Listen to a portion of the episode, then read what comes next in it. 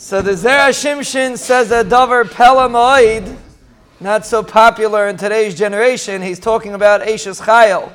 Now the reason why he's talking about Ashes Chayil is because Chazal say that Avram Avinu said Ashes Chayil on Sarah, and that's what the parish of Ashes Chayil was said. So he says, I'm going to explain to you the parish of Ashes Chayil, and he asks the first question, Ashes Chayil miyimtza, the first pasuk, what do you mean? Ashes Chayil miyimtza. Bez Hashem, a person should be zeiche to find an Ashes Chayil. Why is it Ashes Chayil miyimtza? That's his question. So he says a very interesting thing. He says that a person, he says, to me the kasha doesn't start. Because he says the Gemara, he explains the Gemara in Yavama, so focus on his main point, on what he says. He says the reason why, the, the concept of Ashes Chayil miyimtza is because the Gemara Yavama says that we ask a chasen, is it matzah or moitze? We asked the chassan, did you find, is it a good wife? Matzah? Matzah isha matzah taiv? Or moitze, moitze ani marmi mavis isha? Is it a bad, Rahman a bad wife? And he explains that they're asking the chassan like this.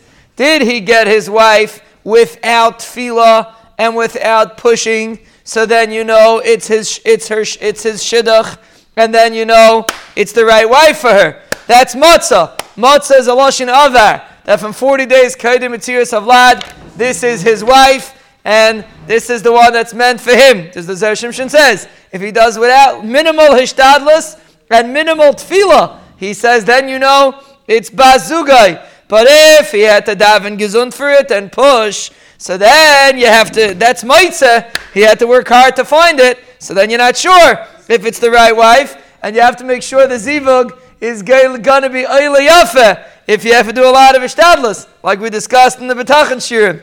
So Mela, the Pasuk says, Eishes Chayil Mi Yimtza. Someone that's looking, Yimtza, it's not so easy to find an Eishes Chayil through Tefillah, he says, even through Tefillah. It's not so easy to find an Eishes Chayil because it's not really, if you're pushing with Tefillah and with Ishtadlus, that means it's not your Zivug. So that it's very difficult to find an Eishes Chayil. But if a person has emunah and betachin and realizes that mem yaim kaidim yitziras havlad it was nigzar who a person shidduch is regardless how old he is and regardless of his situation it was still nigzar 40 days kaidim yitziras havlad what your shidduch is, and we should really add that Chazal also say Sadeh Plainis Laplaini and maybe Bias Plaini Laplaini. The Gemara actually in Moed Katan does not mention uh, Bias, it only mentions Sadeh, but I, I, remember somewhere Chazal say Bias too, I have to find it.